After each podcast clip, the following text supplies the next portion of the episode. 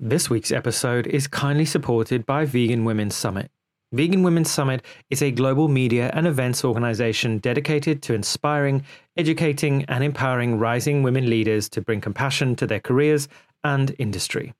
Join Vegan Women's Summit on Saturday, December 5th for Pathfinder, the world's first female founder summit, and pitch competition dedicated exclusively to plant based innovation featuring the world's leading voices in the future of food. Join them for a full day of virtual CEO panels, founder chats, and breakout sessions to learn everything you need to know about how to build your business, accelerate your growth, and become a founder in the plant based industry. Plus, they'll be giving away $50,000 in their live pitch competition to the world's next big female founder in plant based innovation. Go to vwspathfinder.com to submit your pitch by October 30th and grab your tickets to the summit now. Every company has a choice. There's some companies that are just chasing insane growth. That's their choice. But I, I don't believe that you have, you know, the companies have to do a deal with the devil. You don't have to grow at a thousand X and be the next Uber, for instance, right? Or the next Airbnb. You can have gradual thoughtful growth. There's plenty of money out there. You can take what you need, and, and if it's not enough, well, then you grow at the rate that you do, but you do it ethically. Hi, plant friends, and welcome to another episode of the PBN podcast. I'm your host, Robbie Lockie. This week, we meet Charles Michael Yim.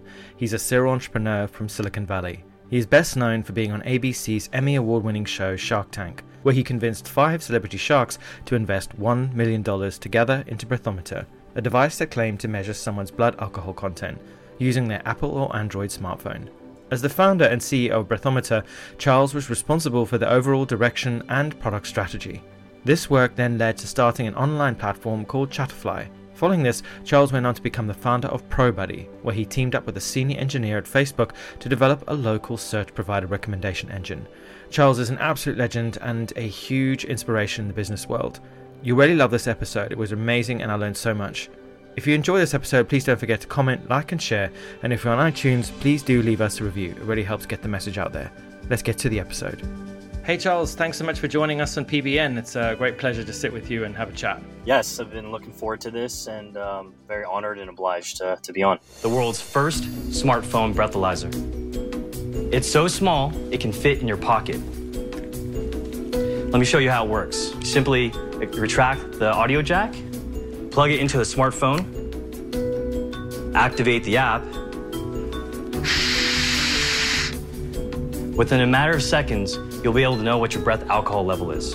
And better yet, it can even tell you how long it'll take to sober up. And if need be, you can even hail a cab with a push of a button. So please join me on this mission to help people make smarter and safer decisions one breath at a time. Thank you. Before we get started and learn about all the amazing things that you've been doing with your life in recent years, let's go back and hear your vegan or plant based story. How did you discover the lifestyle? Yeah, so in short, I've basically been a meat eater all my life. Um, I'm Asian American, and uh, my mom kind of cooked uh, Asian cuisine kind of growing up, as well as American and French and so forth and so on. But um, I recently turned uh, a new to be a newfound father. My my little boy, uh, Junior, is roughly about 17 months old now. Uh, I just turned 37. Um, in addition to that, and so your body doesn't work like it used to in your 20s, right? Your metabolism slows down, and you uh, it takes a little bit longer to recover, um, and you have to try a little harder to to stay in shape. So I think both kind of life events combined basically encouraged me to kind of look at my health uh, from a different perspective. And so, actually watched uh, coincidentally um, the documentary on Netflix called Game Changers. Yeah, I recommend everyone to to watch it if they can. But it, it's a documentary on a plant based diet, but it's backed by science, um, produced by both Arnold Schwarzenegger and Jackie Chan, not some big corporation or what have you that tries to lean it towards a certain bias. One and only Arnold Schwarzenegger. I ate a lot of meat. They showed us commercials. Steak. That's what a man eats. Selling that idea that real men eat meat. Serious man food. But you got to understand that's marketing. That's not based on reality. So anyhow, I was compelled, and by by you know looking into a plant based diet. Um, technically, I'm currently uh, flexitarian, moving to a full vegan uh, diet gradually. Anyway, I looked into you know the market, and you know I'm an entrepreneur from Silicon Valley, and you know um, you know my kind of my DNA is to to look into different spaces and learn about them and just completely be immersive. And that's what I did. And I realized that, you know, current offerings in the market, there's, there's quite frankly not very, you know, good options out there. And, um, uh, you know, you have these, a lot of these companies, CPG companies, or even local restaurants that, you know, do leverage the plant based ploy or positioning, but they're truly not healthy for you. I mean, they'll fry the food or they'll have carcinogenic ingredients in them and so forth and so on, have just really bad ingredients. And, and so I was looking for something pure because when I thought about myself, when I thought about my son, I thought about, well, I only want the best of the best. I want pure ingredients um, and, and superfoods on top of that, right? That can help revitalize and, and, and really, you know, take care of your body, right? And so, you know, as an entrepreneur does, and, and as a VC as well, I just thought, well, there's a lot of white space. It doesn't exist. Well, why don't why don't I just build it? So I kind of dove into it head on and, and started optimizing my diet and you know listening all these podcasts reading all these books and, and documentaries. And it led me to the point that it, i got to a point where i just wanted to build it. And so reached out to my network and built the team and created the company and here we are it's a super exciting time, and and I'm sure this is probably one of the reasons why you've jumped at this. It's we've seen a huge explosion in this in this sector. Um, I have a little facts list that I keep to hand all the time, and some of the exciting things uh, in the headlines are: 23% of all food products launched in the UK in 2019 were actually vegan or plant based. Meat free sales to exceed 1.1 billion by 2024. Um, and the plant based milk sector is going to exceed 24 billion by 2024. So the the lists of articles and exciting headlines go on and on and on. So you know, anyone who's listening who is just considering and thinking about getting involved in the plant based world, in the food space or the tech space, vegan, vegan with a vegan vibe, you know, now's the time because that tidal wave of change is absolutely on its way. Do you agree? Yeah, no, I agree. And in fact, when you mentioned that, I think you couldn't be more right, right? So I think in terms of organic and plant based, look, it's it's been around for a long time. Um, we, you know, we have some advisors that uh, have pioneered the space here in the United States, specifically, you know, dating back to the '70s.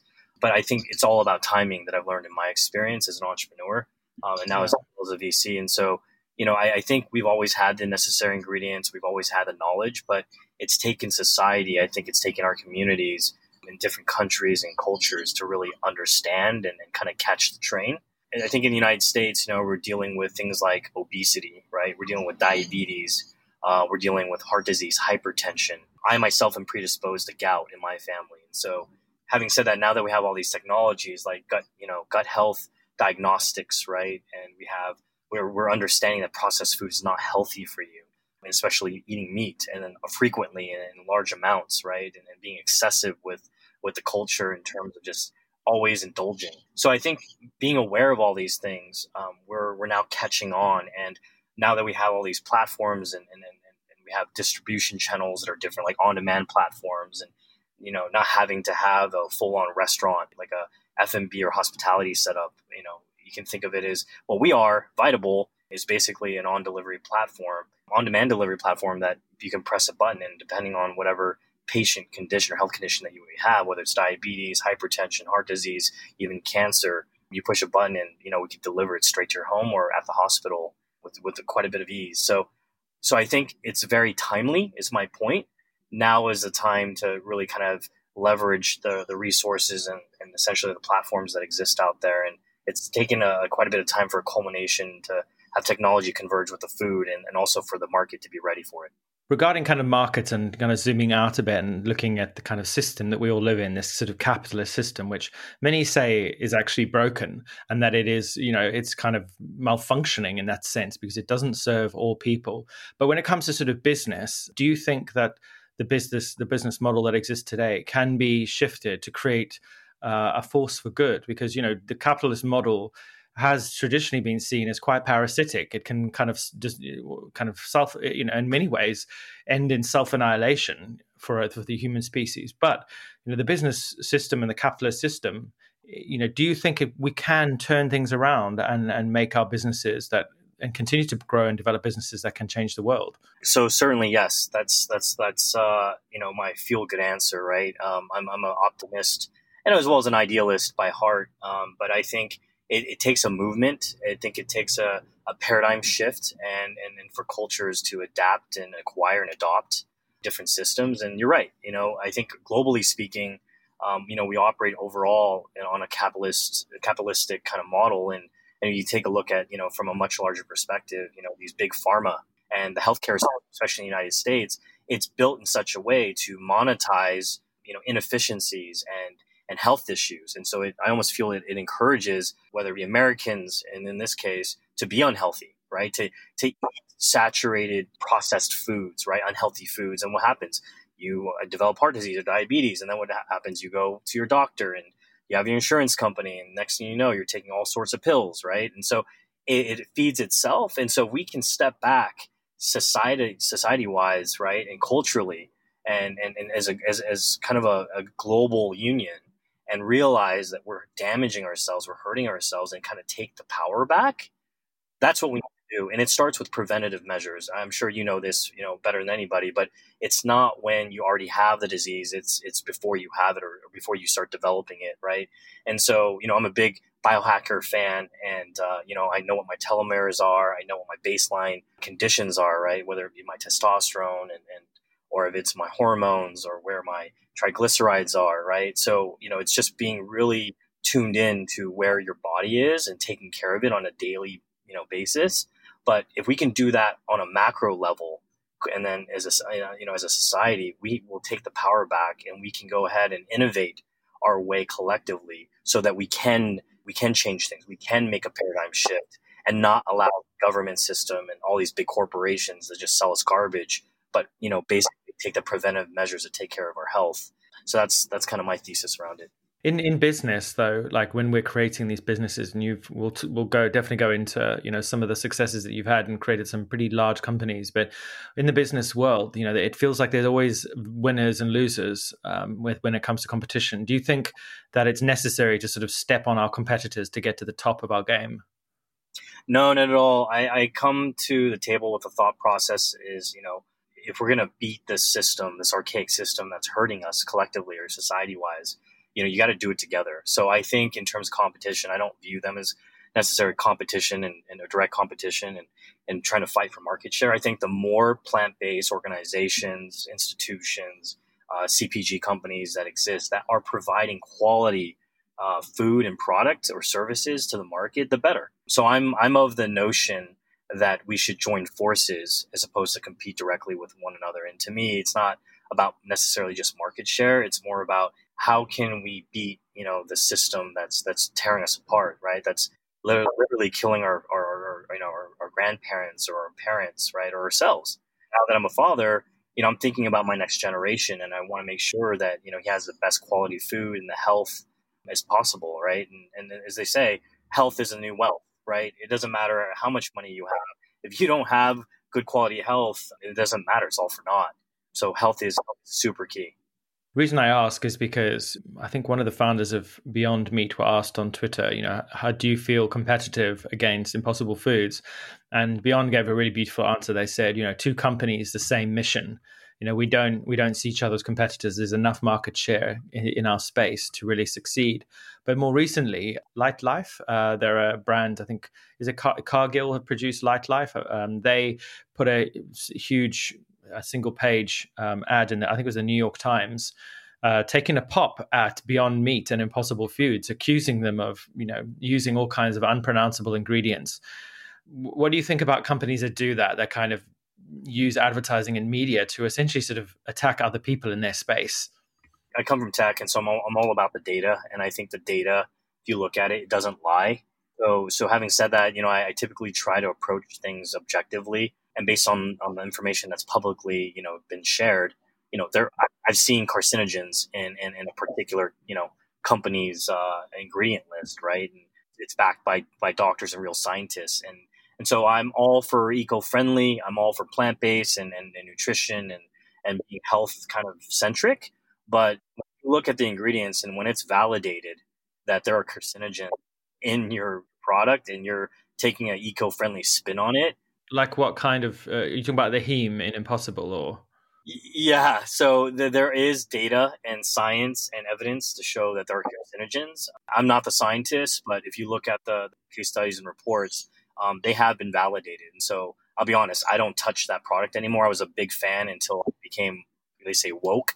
And if you look at it, like okay, they're eco-friendly, um, you know, they're you know quote unquote plant-based, but look at the sodium level.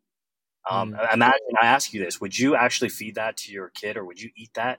This is the question about health that you know people say what is healthy? You know if you take a beef burger and you compare it to the impossible burger i would absolutely prefer to feed my child an impossible burger over a beef burger because of what i know is in those those beef products. A lot of really dangerous substances that are potentially you know life threatening to some to a young human body who's who's growing you know with there's diseases and viruses and bacterium and all kinds of nasty things in there. Most people aren't consuming impossible burgers on a daily basis. They would eat them occasionally, I would hope. Um, and with regards sort of the levels of health when it comes to salt, fat, sugar, you know, these kind of junky foods really are something that people should con- consume at an absolute minimum. Uh, it's very different in the US, I know, because the, the sort of US dietary lifestyle. We can talk about the the sad diet, the standard American diet. It's very heavy in processed food, isn't it? Like the whole industry, the food industry in America is so geared towards conditioning people from a very young age to consume as many packaged foods as possible because they're obviously the most profitable, aren't they? But I think when it comes to what is healthier, we do want to encourage people along the scale. Now, when it comes to the best type of health, you know, plant based news and, and all the people that we work with, we definitely try to encourage people to consume a whole food plant based diet. So if you're going to eat something that's got carrots in it, you know, ideally a whole carrot that's chopped up in front of your eyes so that you know that nothing else has gone in there. You know, hopefully it's organic and it's it's not been grown with some strange substances sprayed all over it. But ultimately, it's about trying to improve that scale that people move along. Now, I guess the question was more as from a business perspective, like should we be criticizing our competitors publicly is that good for business? Or should we kind of focus on our as business owners and business people should we really focus on our space and, and be the best in our space? Or should we really be taking an opportunity to sort of attack or call out as it were competitive brands? Is that does that not create a dangerous space where we kind of get into a bit of a tit for tat and a back and forth and, and create a lot of enemies yeah so no that's a great question. I, I, so i'll unpack that right? I think it's two points right? So i think one uh, we have to keep the conversation on, honest right? 100% transparency because look i've learned through experience the community is not dumb. People are not dumb. They, they will pick up on it regardless right? And so i don't care if it's internal or it's, it's external or public it needs to be honest. And and it's not about say bashing each other and and fighting for market share. For me it's being honest about what's really going on and about whether it's a product or service or brand what have you the community will pick up onto it and so for me as a, just a general rule and philosophy and internal kind of moral compass just be honest about it and so it's, it's beyond and above and beyond whether you know companies should you know speak about one another. It's about having honest, real, authentic, genuine conversations. Having said that, back to what you were saying earlier, your words were, I hope one option is healthier than the other. But if you really dissect that, look, it, you know, healthier than, than the other, I go back to if you're eating that product every meal, right? It's and it's unhealthy for you, even though it's a healthier option than meat. And I get it. You know, meat has all these contaminants and toxic uh, ingredients in them, right? And, and, it's so bad for you. But however, you're trading one thing for another, which is one's bad and one's not as bad, but they're both bad. Right. Where I think we we were my position and my thesis around all this is you should just start with something that's really good. And if you can't eat it every single meal every day and put it in your in your own kid's mouth and let alone your own, then there's something wrong here, right? And I'm I, you know, granted, you know, some some products are supplemental. It doesn't matter to me. I'm, I'm a purist at heart. And so if you look at you know, you know VitaBowl, for instance, every bowl you eat, you literally can eat it forever, every single meal, and you'll you'll be healthier for it. And so that's kind of the way I look at it. And it's again going back to honest conversations. You know, what does the data say? What's actually backed by the scientists? Not some marketing ploy, um, not some marketing spin that's eco-friendly. It's about doing the right thing providing the market with quality products. And right now, the entire market is saturated with terrible, unhealthy products. And like you just said earlier, one healthier product versus the other, but they're both not healthy at the end of the Mhm. day.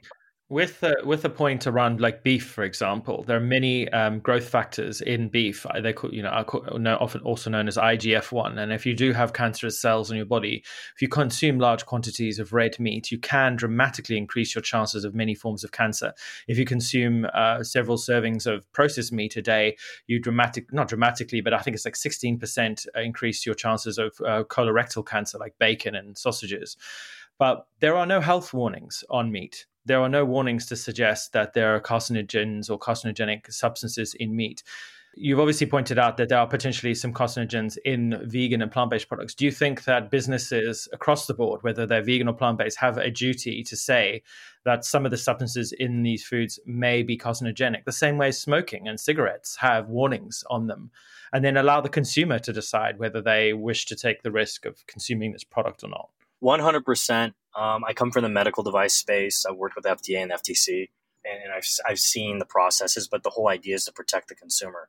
Tobacco and nicotine is very bad for you. It's one of the biggest kill, you know, you know, I would say killers out there. You can develop lung cancer from it, but you can develop all sorts of other cancers and things like diabetes, hypertension, heart disease from eating processed foods. They should be labeled. Warning: This could lead to X, Y, Z and I feel that the government, right, needs to catch up and needs to implement it and administer and uh, essentially label these products so they give a fair warning to the consumer. Again, it's a mission. It's it's a collective effort um, to to shift the paradigm. But you know, you, you know this. You know, past almost half, you know, five to ten years, this past decade, you're starting to see caloric intake, uh, you know, assigned to different various menu items, right, to create more awareness for the to the average consumer. So I feel like directionally we're getting there, but the, you have the big corporate giants that you know, say McDonald's, that don't want to share that information because it doesn't help their cause. Nevertheless, you know, just kind of keeping straight to the point is yes, we should provide more consumer awareness, and that starts with you know labels, right, and education, and, and creating a learning curve so people can uh, acquire that knowledge and make better decisions when they're purchasing. Just before the break, we showed you a clip of our next guest on ABC's hit show, Shark Tank. Here's how it ended. Here's the deal $1 million, 500000 from Mark Cuban for 15%, and 500000 from the rest of the sharks. We're going to split it right. for a total of 30% for $1 million. And the power of Shark Tank. What are you going to do?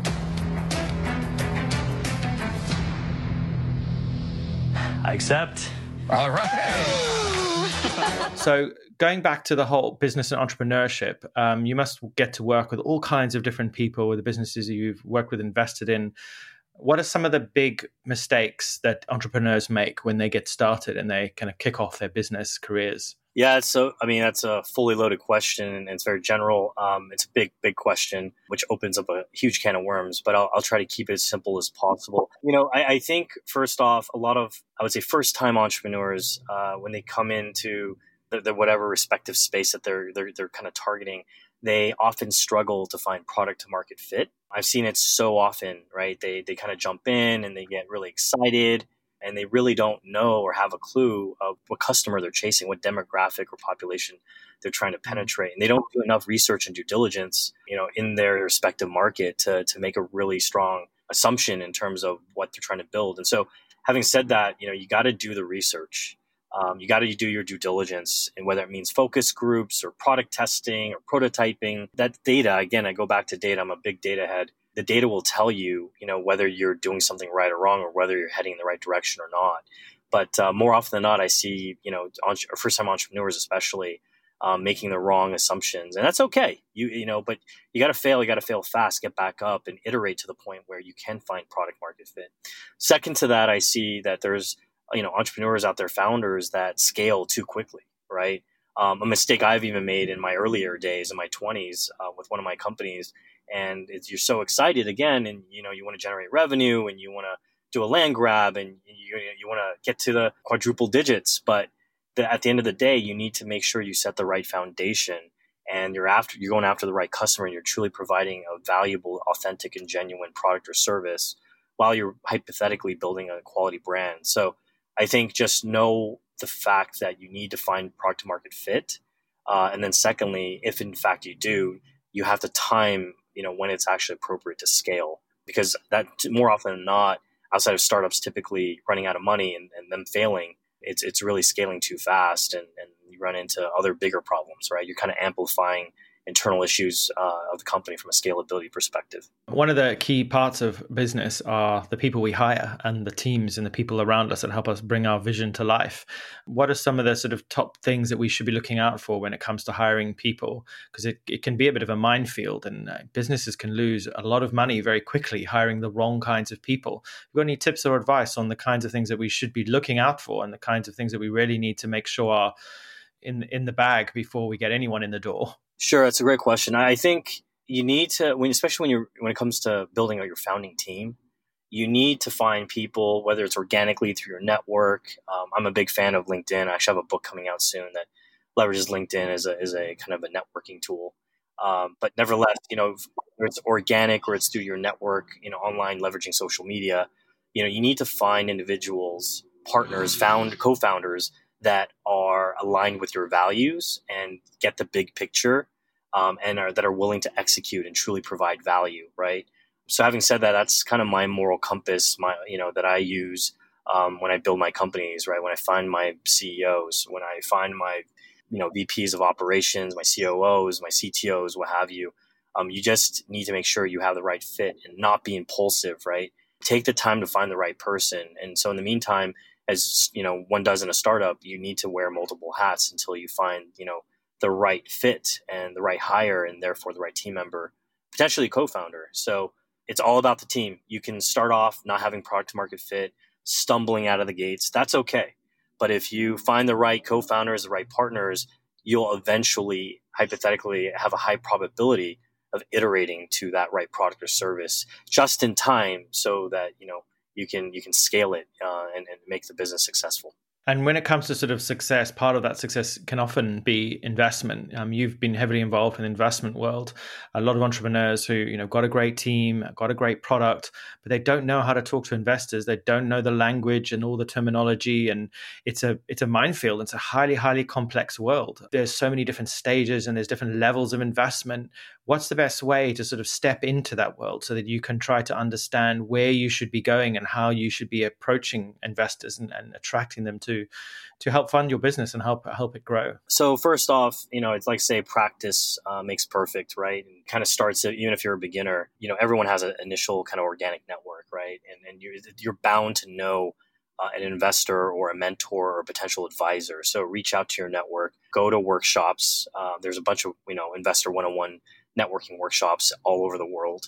Go to startup events, go to local university events, network, right? And find mentors, find advisors, find angel investors. I mean, you can even go to angel, you know, angellist.org and you can go ahead and check, you know, that platform out or you can go to, you know, platforms like even Republic where you'll find accredited investors and you can network through those platforms as well. So, and even LinkedIn for that matter. So, there's just so many areas of opportunity where you can network, you can find, you know, mentors. Uh, I can't stress that enough that can teach you and show you the ropes and, and kind of learn, learn firsthand, right, through experience and their experiences, not just read it through a book. Although books are great, um, they're not necessarily, you know, hands-on, ex, you know, experience, right, that you can learn from directly. But it's it's all about expanding your network.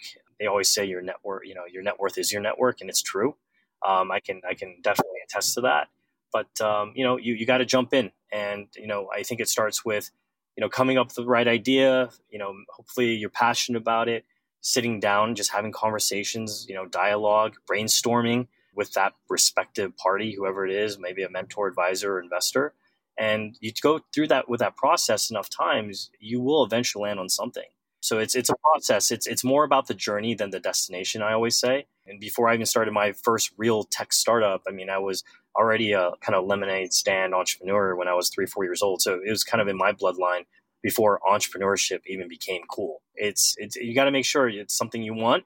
It's a long, rocky road. You know, there's a lot of failure points, and so you got to have the endurance and the wherewithal and the perseverance to to get through it. But if it's authentically for you, um, you'll have a lot of high highs and a lot of low lows. But trust me, the high highs when you have them, they're certainly worth it. Speaking of high highs, there's some vegan companies entering the stock market, namely uh, Beyond Meat. Uh, it's done quite well. Obviously, it's been up very up and down, but we're really excited to see potentially companies like Just saying that they might be joining an IPO if their sales stay high.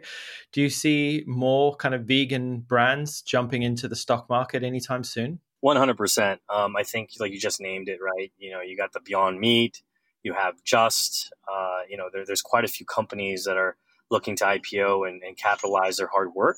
Um, and that's fair, right? They, they, they want to scale and continue to grow their, their business lines and the brand. Um, but you will see, like you said, you know, you spoke to the numbers earlier about this kind of staggering, explosive growth um, in the specifically in the plant based space. The time is now, and the, the, the macro and the micro trends um, and the data show it. Right, the market's ready for it, and they're they're consuming, and it's going to be growing uh, substantially, right? Exponentially in some ways. So I think you're going to see a lot of more of what you're already seeing. Um, I'm excited for the future, and just as long as the the products, you know, uh, maintain a certain level of integrity and they're being honest with their customers and they're truly serving, you know, valuable, healthy products and services to the to the market um, I think the space deserves to grow. Yeah, it really does. And I think there's so much potential.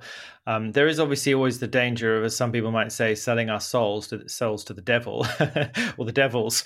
Um, you know, certain brands like Oatly have sold 10% of their business to multinational uh, financial firms to help them scale, but have come under heavy criticism for the ethical credentials of the companies that they've taken the money from. How do we continue to grow our businesses and scale our businesses without having to take money from big corporates and multinationals without losing our ethical and credible uh, essence. Because you know there are points where sometimes we do have to sort of do deal with the devil to be able to get to where we want to go and hopefully buy our share back from the devil and send him home. Um, so as entrepreneurs and as kind of ethical people we're in this dilemma of wanting to change the world and make a world a better the world a better place but we're stuck uh, between a rock and a hard place, trying to make the world a better place, but still having to work with this flawed system that often rewards greed and, um, you know, as you said, things on the down. People short betting on the shorting of companies, you know, uh, shorting on the on the downward spiral of companies, and you know, there seems to be a lot of money in things going badly for some some people. So how do we yeah how do we keep our ethical credentials? Yeah, I mean the the keyword devil kind of ringed uh, you know uh, in my mind as you said it. I, I, I, think you know every company has a choice, right? And um, you know there's some companies that are just chasing insane growth, and you know that's their choice. But I, I don't believe that you have you know the companies have to do a deal with the devil, as you say. You don't have to grow at a thousand X and be the next Uber, for instance, right? Or the next Airbnb. Um, you have a choice. You can, you can have gradual, thoughtful growth and you can take, there's plenty of money out there and, and you can take what you need. And, and if it's not enough, well, then you grow at the rate that you do, but you do it ethically and, and, and, and money that aligns with the values of the company. And so I, I know there's companies like Coca-Cola and Pepsi and you know, the kind of these bigger organizations that have deep pockets and they want to get into the next big thing. And whether they really honestly care if it's healthy or not, they just they want to they want to be into the next kind of paradigm shift in terms of the market share, right? Whatever that might be. And in this case, it's plant based. So I don't believe that you know these companies, these startups, are forced to take uh, you know the money or do it you know the a deal with the devil and AKA these big corporations. I think they it's okay to grow at 5x or 10x and, and maybe at the right time they will find the right investor institution or vc or corporate entity that will support their mission or, or cause or their vision right? And so um, it's all it all comes down to a decision. You don't need to do a deal with the devil as you say. So just imagine you're at a dinner party or maybe even a tailgate. Better yet we're at a local bar with some friends having some champagne. Would anyone care for a glass? Yes please. Yes. sure Yeah. Well, I, th- I, thought you were joking. Yeah. Thank you, Lori. Here you go. Thank oh, you. Right. Daymond doesn't like champagne, so I'll take his. Host told he does. there you go. Thank it's you. Daymond's favorite drink. Thank you, senor. Charles, what should we toast to? Uh, pitching to the Sharks. to you, Charles. Thank you. Sometimes it ends badly, though. so you know how it goes. Eat some food, you have some drinks. Before you know it, the night's over and it's time to go home. And the most important question is, are you safe to drive? And who would want to carry one of these bulky old breathalyzers around? So that's why I created Breathometer. You were featured on an awesome show, uh, the Shark Tank. Uh, for for listeners who didn't uh, know, who don't know about it and haven't seen it, can you explain what the show was about? And uh, did you get eaten alive by the sharks? That's a good question. I get asked that a lot. So no, I did not. I actually did the polar opposite. Um, I had quite a bit of a success. In fact, I made history on the show.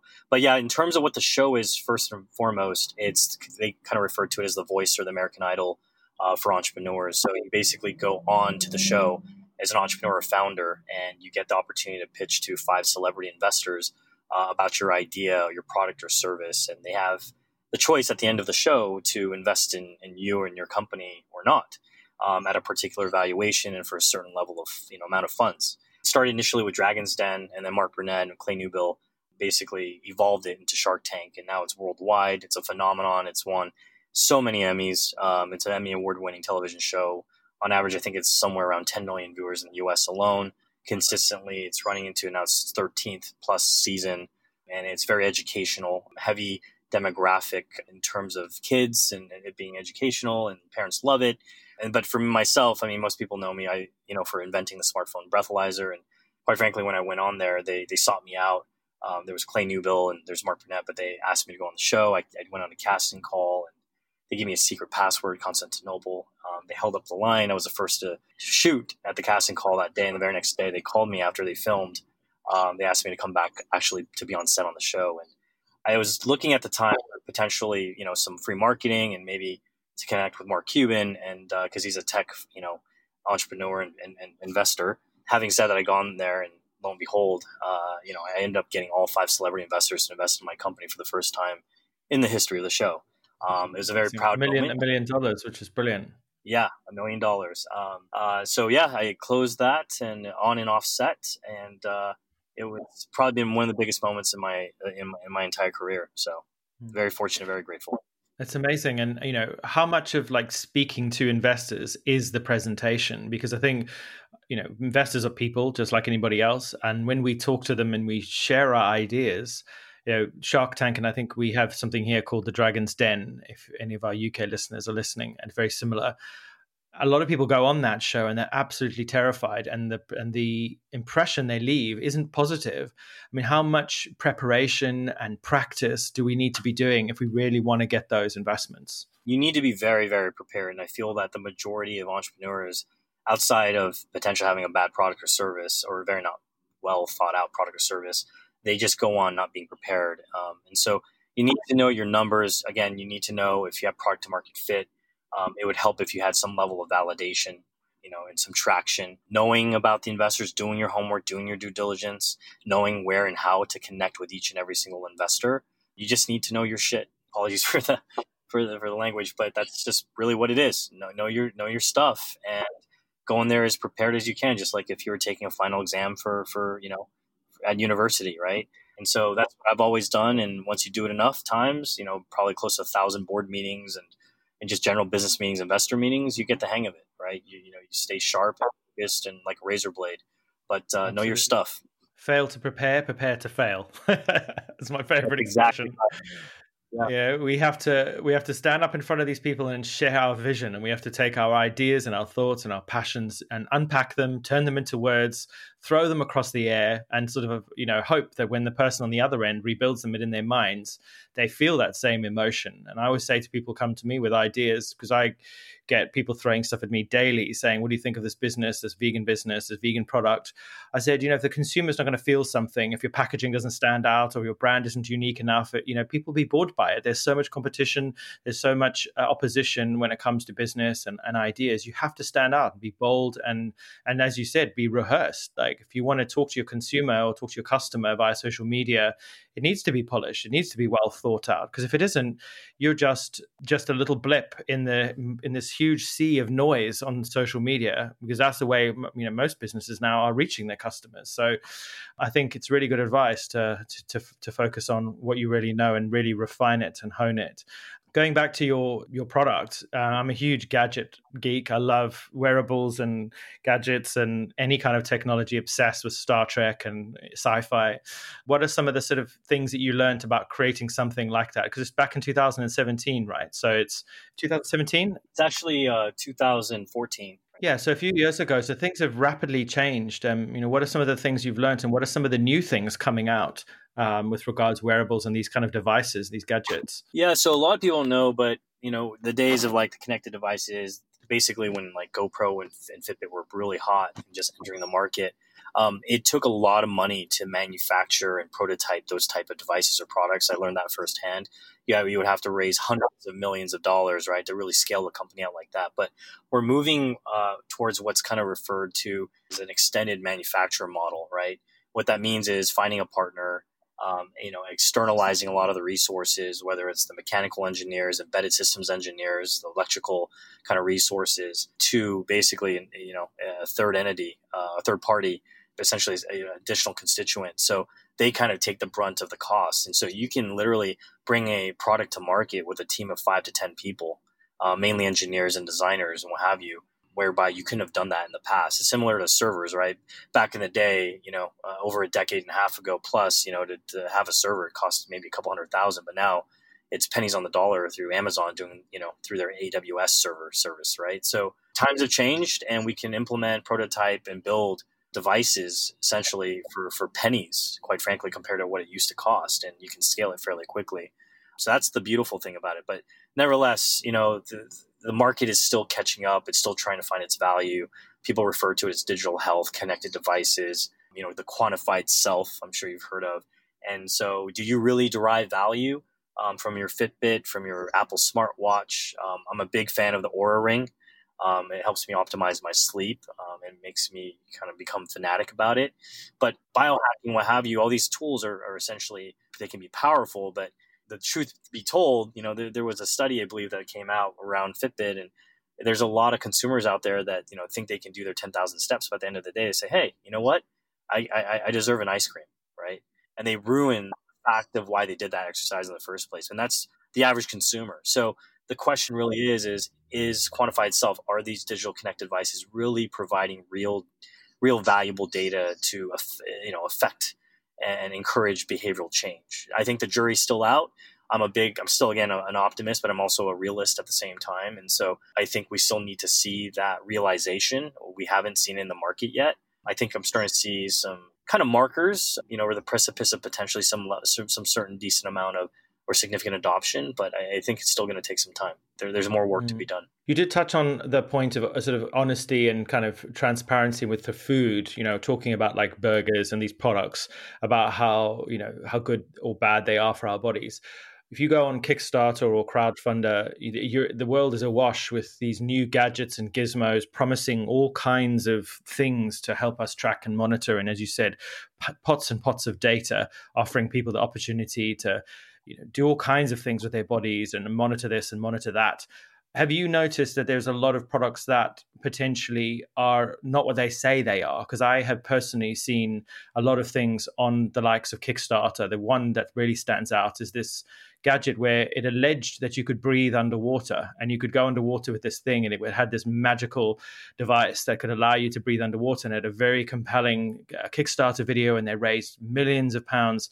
I completely forgot the name of it, but who seems to be in this sort of tech uh, gadget wearable world perhaps i don't want to say like dishonesty but it can it often sometimes feels like it. There's a lot of products promising the moon but they don't deliver at all. In some cases like this device downright lie about it but yet raise millions and millions and millions and millions. 100% um, I, th- I think you hit the nail on the head right? So i you know for reference i you know i pioneered helped pioneer the crowdfunding space was one of the first to, to do a breathometer, the alcohol smartphone breathalyzer crowdfunding campaign on on Indiegogo, and, let alone projects on Kickstarter. So, having said that, I was there in the early days, and what I've seen since is this kind of quote unquote consumer fatigue, right?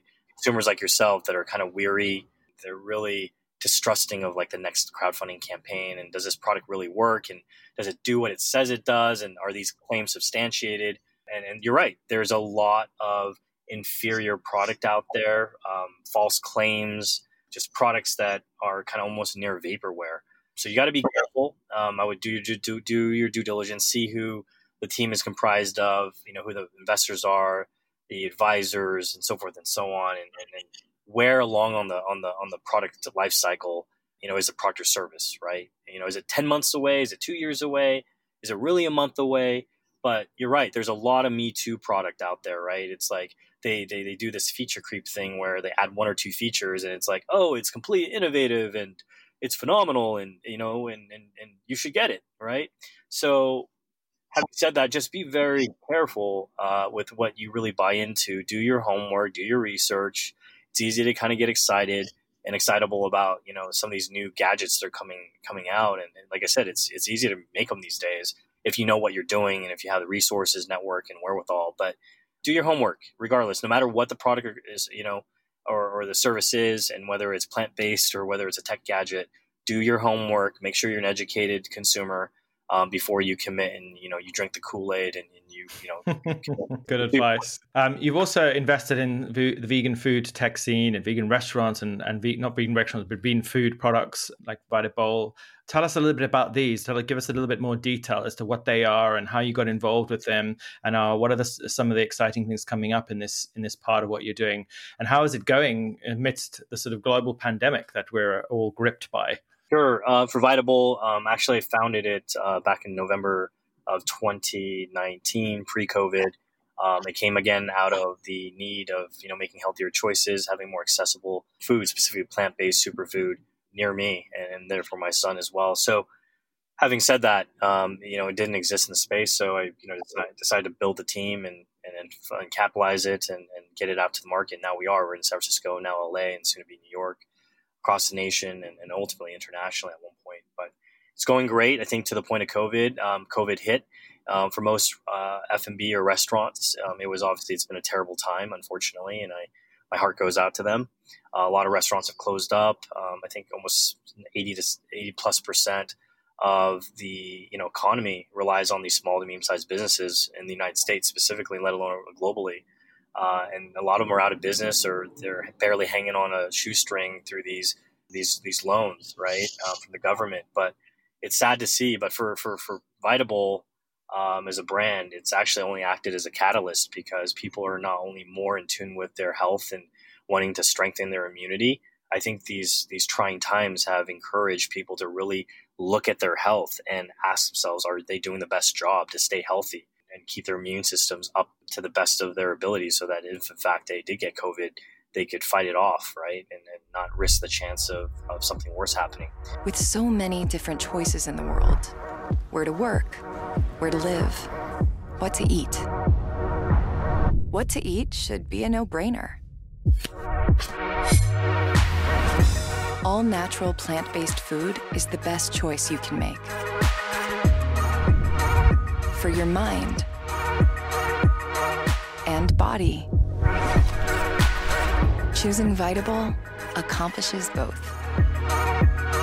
With one bowl at a time, we're healing our bodies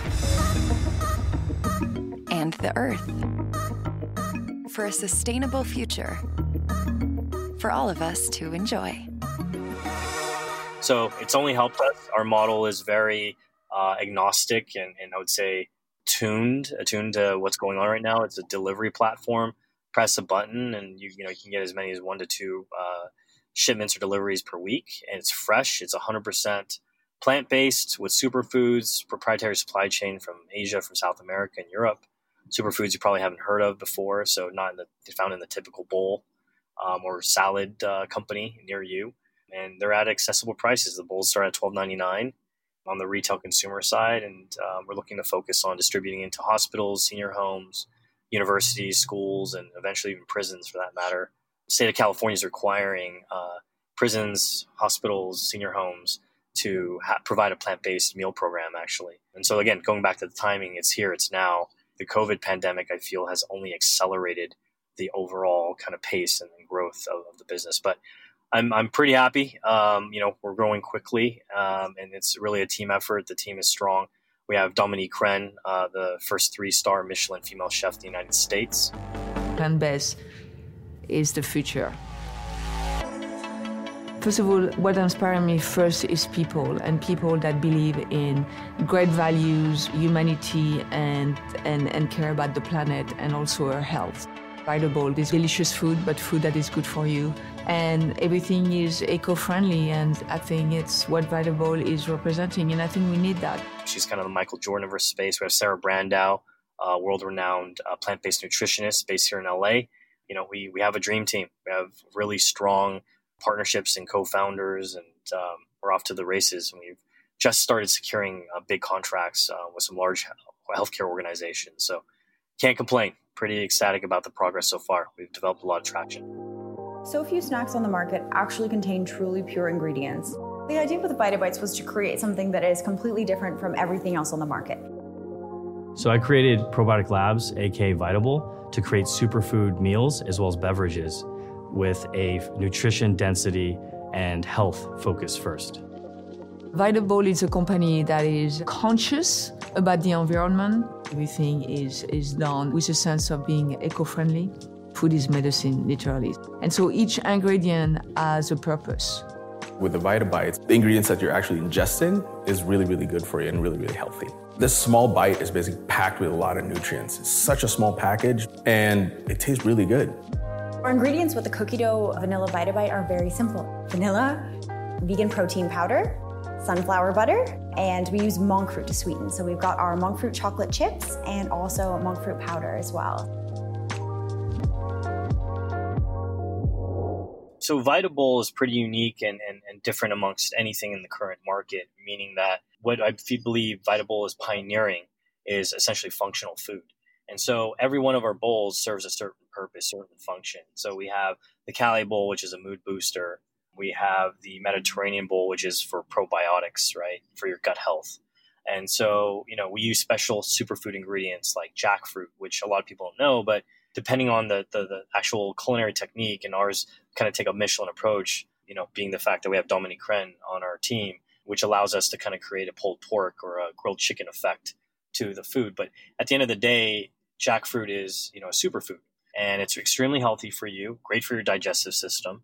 Uh, it comprises the majority of the nutrition given uh, that a human body needs for a given day. So it's it's the way we're really kind of tackling it is where we take a nutrition focus first um, integrating superfoods that again are not typically commonly found in, in, most bowls or salads these days and from there you know we have dominique crenn herself you know chef essentially to sprinkle that michelin touch so in terms of flavor profile presentation consistency texture all those things are considered because so often a lot of people i feel are turned off by plant-based meals is because it doesn't taste very good. It tastes like shit.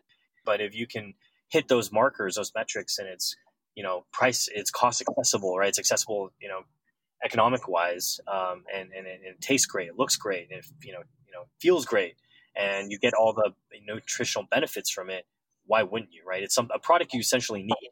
It's not something you just want and so you know, we can make it as easy as pushing a button and specifically also you know the market we're going after is if you if you you have a health condition like diabetes hypertension heart disease uh, maybe you went through cancer. Um, you know, we, we have a particular meal plan that's personalized and customized just for you. So functional food is what we're pioneering, and I'm pretty ecstatic about this opportunity, this venture, because we're literally curing the world, healing the world through one one one meal, one bowl at a time. Sounds delicious. Can't wait to try try it one day. It's coming to UK soon. So oh, good. Well, I'll be your first customer. Sounds amazing. Looks amazing as well. So if you if you are listening and you want to learn a bit about it, um, where can we check out your VitaBowl dishes? Yeah, just go to www.vitabowl.com. Uh, Vita meaning vitamins, but Vita and bowl.com. And then our handle is the same on Instagram and Facebook at VitaBowl. Um, we also have a pressed juice line called Vita Juice, and then now Vita Bites, which are these kind of uh, micro balls filled with nutrition, um, and all again all superfoods like monk fruit, no artificial sugars, no preservatives, super healthy for you. Something you can even feed your kid or your, your grandparents or you know your spouse. So very healthy, very nutritious, and so we're optimized and focused on nutrition first. We uh, we're focused on on healing you know people's uh, people's health conditions, you know, one person at a time. Sounds like an amazing product, and I'm looking forward to trying some of those dishes. And it's a nice uh, bridge to to talk about the next point, which is a, is about women and women in business. Um, we're working with VeganWomenSummit.com, which is an amazing event, which is coming soon. Uh, not announced just yet, but it will be obviously by the time this podcast is out. Um, and it's an exciting initiative to help raise more women into positions of influence in the business world, particularly the plant based, ethical, vegan spaces. But um, some of the, sh- the stats are pretty shocking when it comes to women in business. Less than 3% of capital goes to female founders and less than 1% to women of color.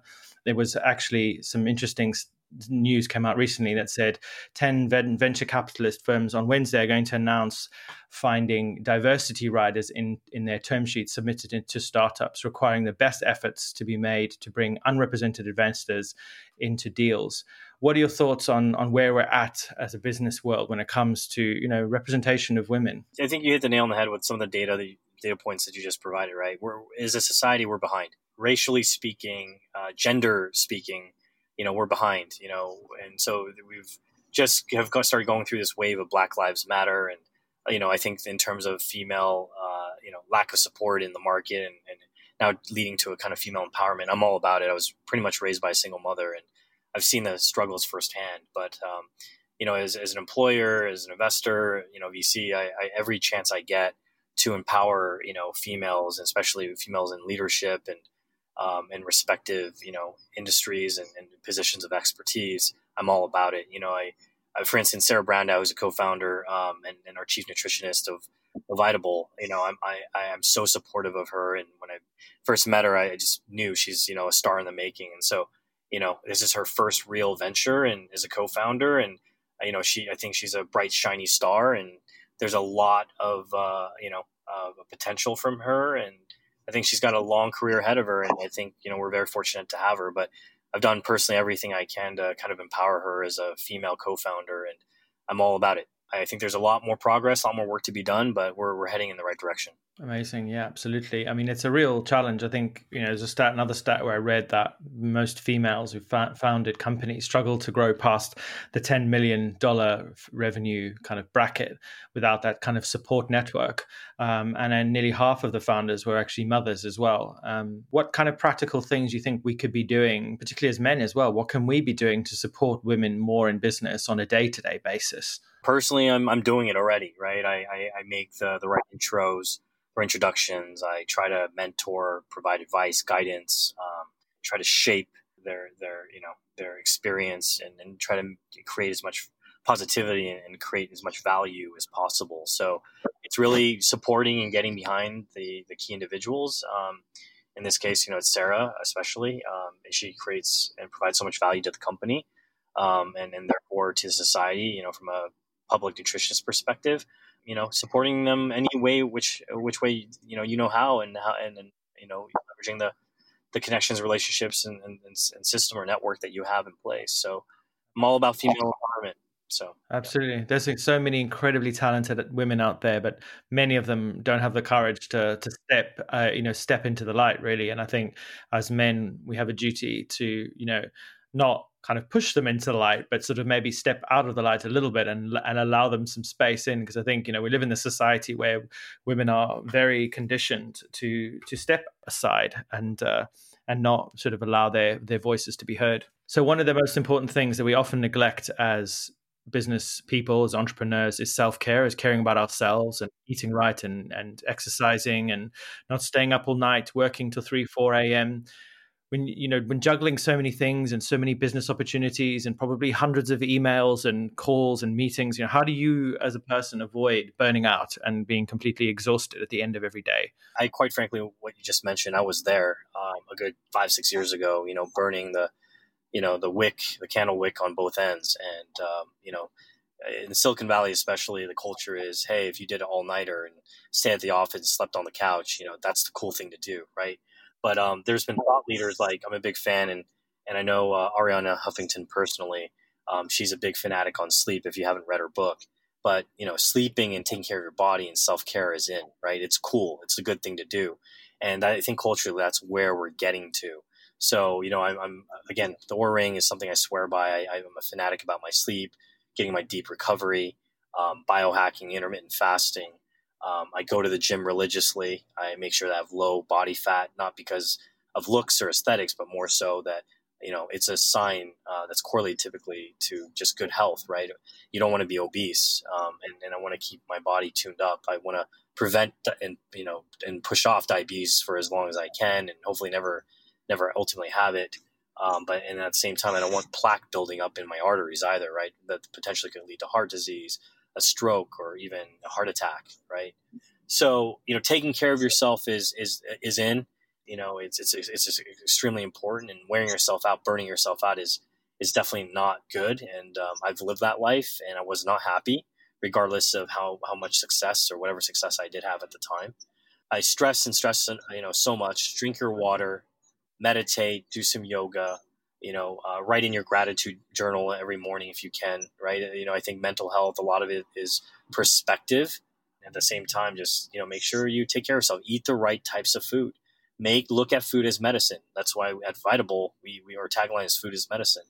Um, you know, every morsel of food that you put in your body, it's, it can either be nourishing or it can be damaging. Just really understand that you need to make the changes today and be conscientious of that. And also in our environment, so that 10 20 years from now you're not in your hospital bed and you know you're you're thinking what if or you you know you have a, mm. a of regrets right pay now or yeah. pay later right Absolutely. Well, thank you so much for joining us. Before I let you go, I always like to ask my guests this one final question. Uh, if you were stranded on a desert island and it was just you and a pig, hopefully by then you'll be fully plant based and vegan, so you won't eat the pig. But if I could give you one vegan dish and one book and one music album, what would you take with you?